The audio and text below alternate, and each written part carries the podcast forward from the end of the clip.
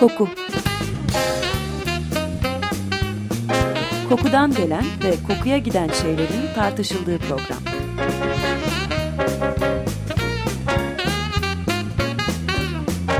Hazırlayan ve sunan Vedat Ozan.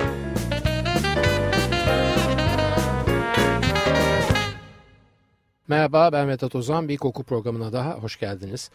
Biraz kimyasal bir program olacak bu hafta. Evet, ileriki programlarda gene ara ara döneceğimiz bir konuya, feromonlara gidiyoruz. Feromonlar, kısaca özetlemek gerekirse, aynı cins içindeki canlılardan biri tarafından salındığında diğer hemcinsleri üzerinde özel davranış ve tepkileri tetikleyen kimyasal sinyaller. Bir köpeğin mesela alan feromonu var. Kendi kulübesinin çevresindeki bazı bölgelere idrarını yaparak burası benim bölgem sinyalini verir diğer köpeklere. Bunu koklayan diğer köpekler de çok büyük olasılık o bölgeye girmezler. Kedilerde de bu görünmez sınır çiti olarak da tanımlayabileceğimiz feromonlar mevcut. Bunu koklayan diğer hemcinsleri adeta bir sahipli arazi, izinsiz girilmez tabelasıyla karşılaşmış gibi olurlar. Gene mesela böceklerde bu alan feromonuna çok benzeyen epideik feromonlar vardır. Bazı türler bir bitkinin yaprakları üzerine sadece yumurtalarını değil, içinde feromon da olan bir salgı bırakırlar. Böylece diğer dişi hemcinsleri başka bir dalda veya yaprakta yumurtlamaları için uyarırlar. İz sürme feromonları vardır mesela karıncalarda ki sürünün kalanı bir öndekinin iz olarak bıraktığı feromonu koklayarak yolunu bulabilsin, sürüden ve görevinden ayrı düşmesin. Burada koklamak kelimesini kabaca söylüyorum çünkü feromonları algılamak sadece olfaktori sistem, yani koku duyusuyla olmuyor. Kelime olarak feromon, fero taşımak ve hormon heyecanlandırmak, ajite etmek kelimelerinin bileşiminden kaynaklanıyor, yani heyecan taşıyıcısı. Kelimeyi sözcüklere yerleştiren iki bilim adamı Alman biyokimyacı Peter Carlson ve İsviçreli entomolog Martin Lüscher. Laboratuvarlarında böcek davranışlarını, özellikle termitleri, yani karıncaya çok benzeyen bir cinsi inceliyorlar. Termitlerden birinin bıraktığı kimyasalın diğer termitlerin hem fizyonomisi hem de davranışları üzerinde etkili olduğunu fark ediyorlar. Yani sosyal hayvanlarda aynı cins içinde kimyasal bir iletişimin var olduğunu saptıyorlar.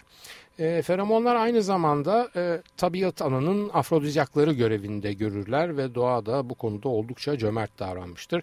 Pek çok hayvan hemcinsinden gelen ilişki istiyorum veya tabirimi mazur görün lütfen azgınım şeklinde bir kimyasal sinyal üzerine diğerinin üzerine zıplamaya hazır hale gelir. Bu tabii ki dişi cins tarafından daha çok verilen bir sinyaldir. Dişi kedi kuyruğunu sallamasa deyişi belki de buna dayanarak söylenmiş bir deyiş olabilir. Bu feromonlar ve algısı bazen o kadar güçlüdür ki mesela pervane ve kelebekler bu sinyali yaklaşık 10 kilometre uzaklıktan algılayabilirler. Sadece bu nedenle pek çok çiftçi modern zamanlarda ürünlerini korumak için kurdukları kapanlarda feromon içeren kimyasal karışımlar kullanırlar haşerata karşı. Dediğim gibi tabiat ananın bir afrodizyadır feromonlar ve arılar, kuşlar, domuzlar, maymunlar dahil pek çok hayvan bunu özellikle cinsel iletişim için sıkça kullanırlar. Onlar kullanırlar da biz insanlar neden kullanamayız? Öncelikle bizim cinsel yaşamımız biraz bastırılmış olduğundan ve hayvanlar alemindeki kadar öyle aşikar beyanlara dayanmadığından işler biraz karışıktır. Allah'tan karışıktır da iki kimyasal sinyal üzerine birbirimizin üzerine atlayıp cinsellik yaşama sürecimizi sadece bir çiftleşme ve üreme sürecine indirgemeyiz. Feromonların çoğunun kokusunun olması veya kokması yanlış bir şekilde onların da koku olduklarına dair kafaları karıştırır ki aslında değildirler. Bazıları koklanabildiği gibi pek çoğu koklanamayabilir de veya koku algımızın çok altındadırlar. Hiçbir zaman direkt olarak koku algı merkezimiz, yani olfaktori sistemimiz tarafından öncelikli bir kabul görmezler. Bazılarının molekülleri mesela sıvı içinde çözünerek aktarılabilir. İki köpeğin tanışma anında birbirlerini yalamalarının sebebi de budur. Hemcinsi hakkında enformasyon alır bu yalama işlemini yaparken. Feromon algısı ile ilginç bir örnek de o çok pahalı truf veya tartufo mantarı ile ilgili. Bu oldukça seyrek bulunan ve bu nedenle de çok pahalı olan nefis ve baskın aromalı mantar türünün meşe ağaçlarının dibinden çıkarıldığını biliyoruz. Gene bildiğiniz gibi yüzeyde görünmeyen truflu mantarlarını çoğunlukla dişi domuzlar, bazen köpekler, nadiren de keçiler bulabiliyorlar. Çünkü tahmin edebileceğiniz gibi trüfül mantarında sadece bu hayvanların dişilerinin algılayabildiği bir feromon var. Bu feromon incelendiğinde erkek domuzların salyasında görünen bir feromona çok fazla benzediği ortaya çıkıyor. Üstelik bu erkek domuz salyası feromonu erkek domuzun çiftleşme döneminde salgıladığı bir feromon. Yani andostenol olduğu için dişi domuzların trüfül mantarı barındıran ağaçların diplerinden geçerken o yarım yamalak algıladıkları bu sahte kimyasal çiftletme çağrısıyla zınk diye durup toprağa eşelemeye başladıkları biliniyor. Ancak trüfül mantarına bizler tarafından atfedilen afrodizyak sıfatının gerçekle bir çok fazla alakası yok. Androstenol bizim terimizde de var. Ancak cinsel içerikli sinyal taşıyan bir domuz fenomenunun bizim insana ait iletişim sistemimizde aynı mesajı vermesi olası değil. Ayrıca bizim cinsel dürtülerimiz üzerinde kimyasal sinyallerden daha fazla sosyal ve davranışsal faktörün etkili olduğu da ayrı bir gerçek.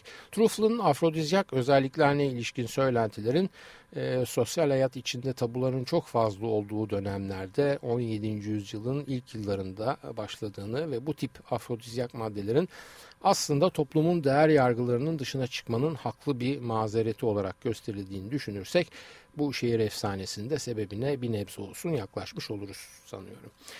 Hayvanlarda feromonu algılayan ağız ve burunun içeriden üstünde damakta buruna yakın kısımda iki küçük boşluktur. Bu algılayıcı sete vomeronazal organ veya kısaca VNO veya Jacobson organı veya Jacobson's organ denir. Aslında bizde de vomeronazal organ bulunduğunun keşfi çok eskiye gitmez. Hatta hala bu konuda bilim dünyası tartışmakta ve araştırmalara devam etmektedir. Tahmin edebileceğiniz gibi bu bulguya ulaşan doktorun bir Danimarkalı. İsmi Jacobson olduğu için organa da Jacobson's organ deniyor. Genel kabul gören sav embriyo halindeyken oluştuğu ancak evrimsel süreç sonucu gereksiz addedildiğinden olsa gerek bebeklik ve büyüme ile iptal olduğu şeklinde. Gerçi 2000 yılında yapılan bir çalışmada incelenen 22 kadavranın 13'ünde VNO tespit edilmiş ancak var olması işlevsel olmasını asla getirmiyor ve bilim dünyasındaki genel kanı zaten işlevsel olmadığı yönünde. İşlevsel değil derken ne demek istiyorum? Demek istediğim yetişkinlerde varsa bile vomeronazal organın beyne bağlantısının kanıtlanmamış olduğu. Yani bu organımıza ulaşan kimyasal uyarılar herhangi bir şekilde işlenerek durum ve davranışlarımızı değiştirmek üzere beynimizi uyaramıyorlar. Orada hatlar biraz kesik.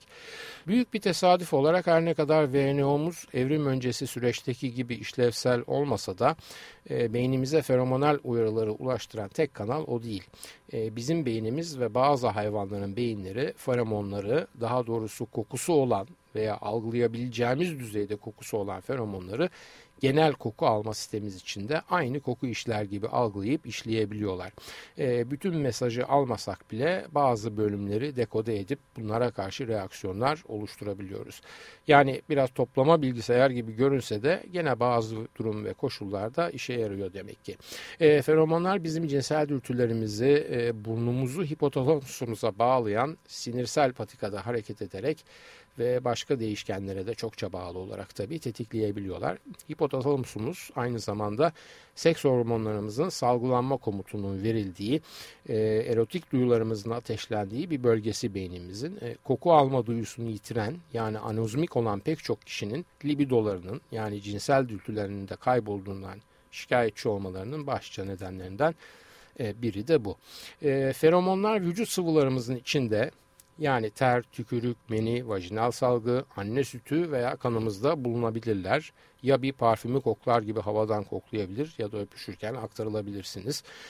Sevgilinizin veya eşinizin vücut kokusu size hoş gelmiyorsa ne kadar güzel, yakışıklı veya akıllı, karizmatik vesaire olsa da ondan kolayca kopabilirsiniz. Hatta feromonlar kendinize partner seçme ve hamile kalma kararınızı bilinçaltınızdan etkileyebilirler. Neden?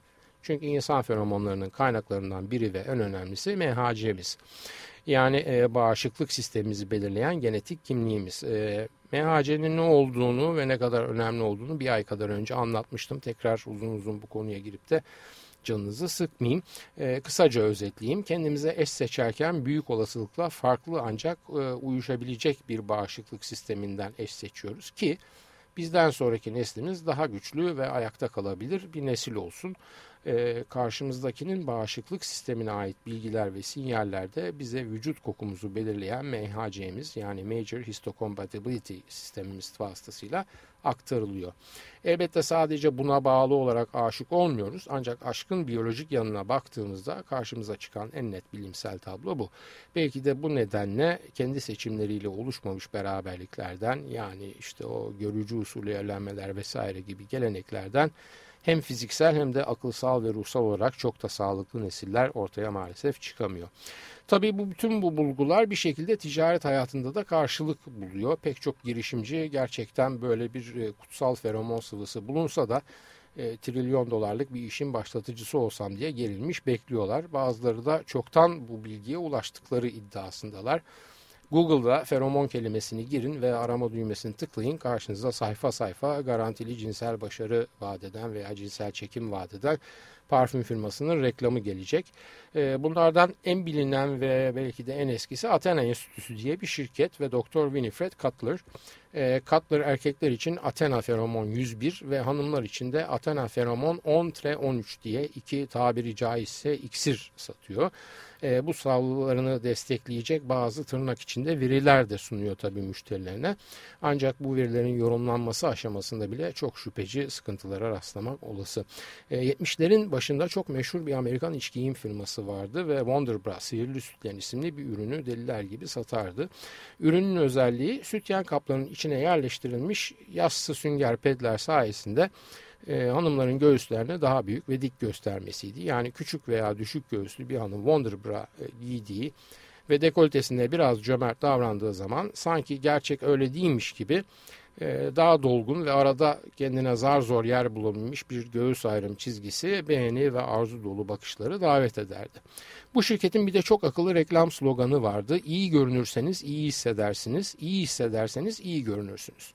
Son derece başarılı bir olgunun altını çizerdi bu slogan. Yani psikoloji 101 dersinden bir örnekti neredeyse.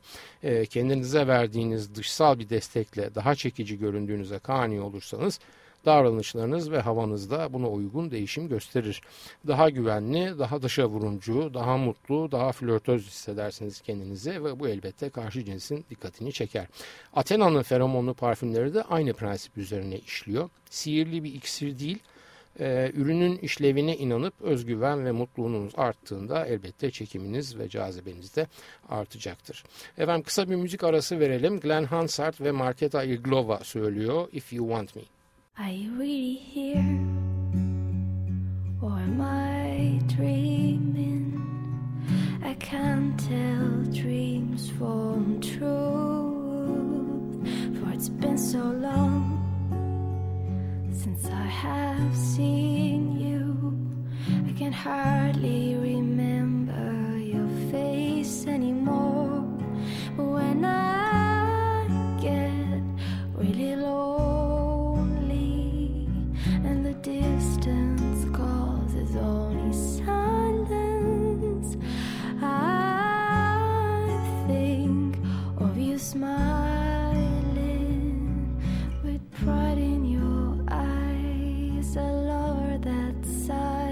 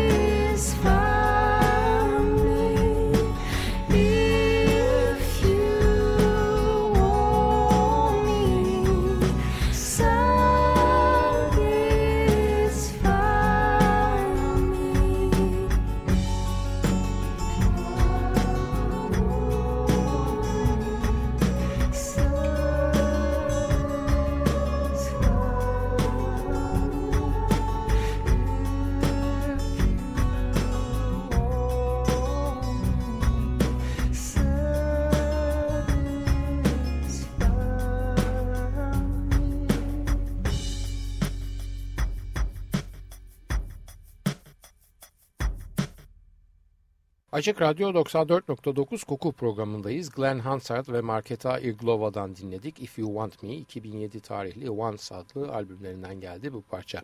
Erkekler için satılan pek çok dergide veya daha çok erkekler tarafından gezilen pek çok internet sitesinde cinsel feromonlar içerdiği iddiasıyla pek çok parfüm satılıyor ve erkeklere karşı cinse ilişkin çekim gücü vaadinde bulunuyor.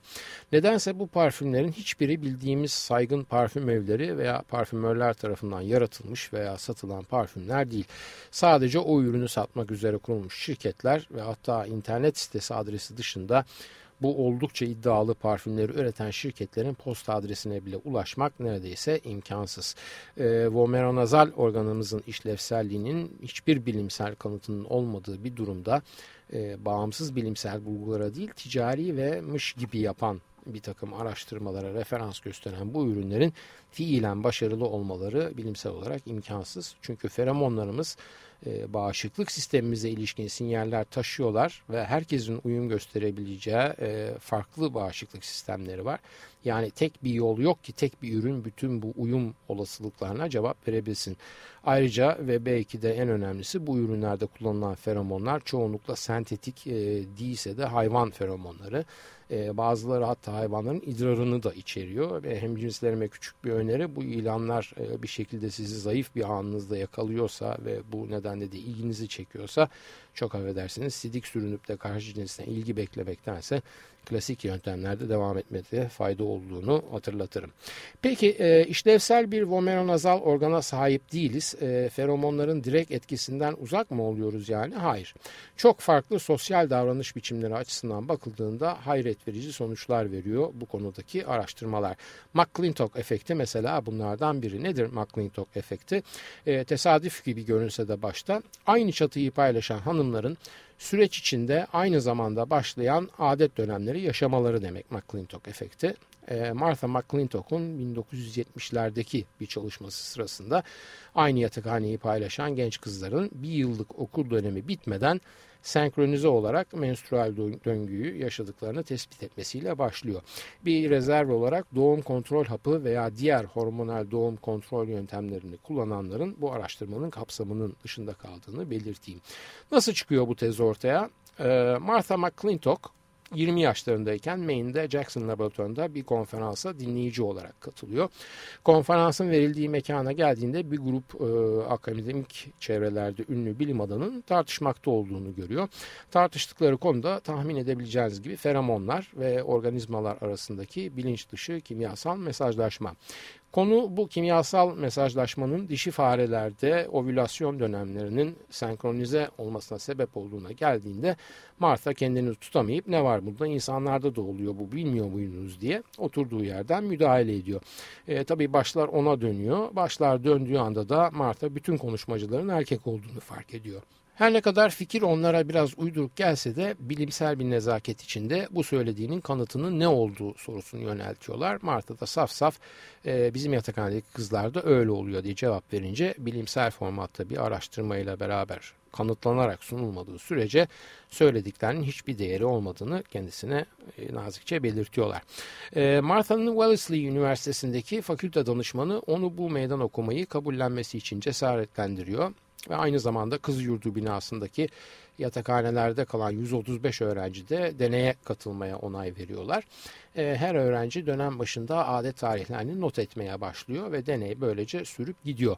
Bir sonraki yıl lisansüstü için gittiği Harvard'da bu deneyden edindiği bilgileri bir tez haline dönüştürüyor. Ve kimyasal sinyalleşmeler üzerine uzmanlaşmış sosyobiyolog E.O. Wilson'ın da desteğiyle bu çalışma Nature dergisinde yayınlanıyor.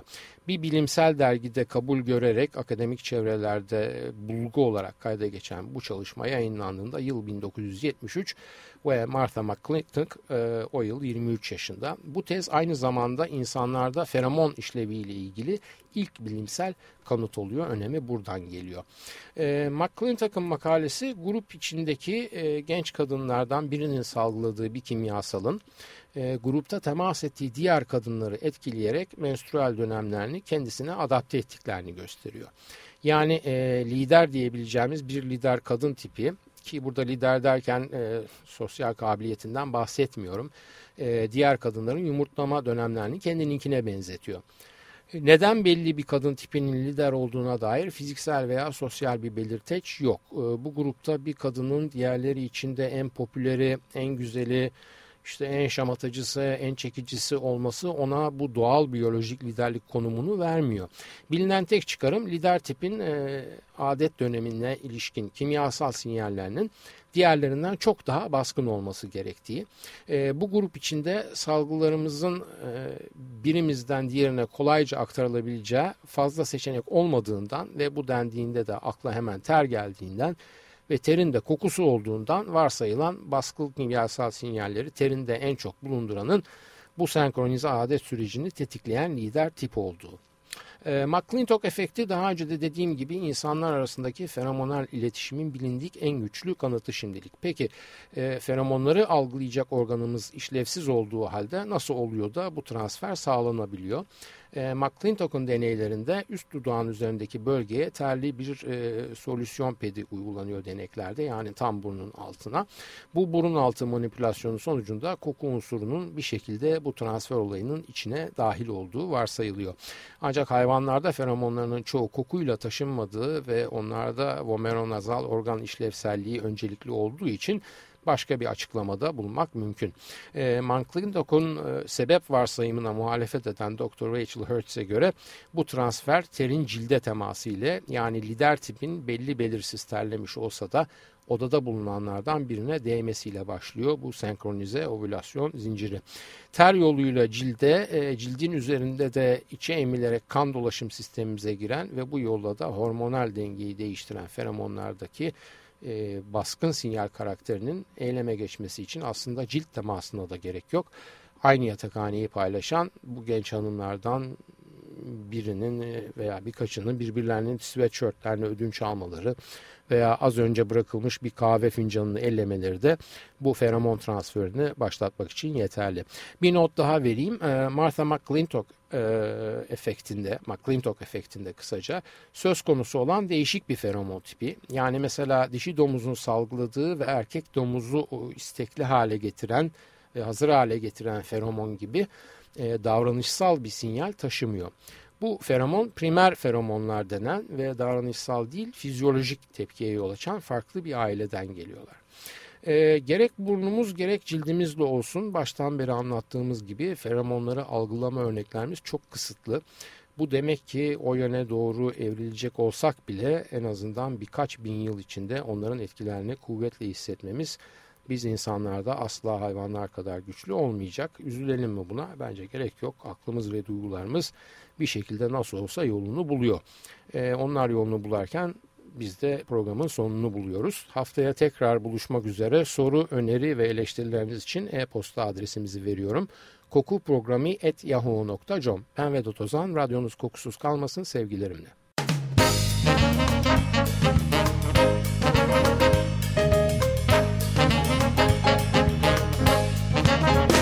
Koku.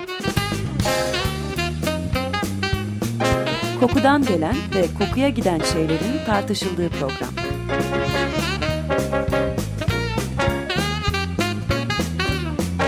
Hazırlayan ve sunan Vedat Ozan.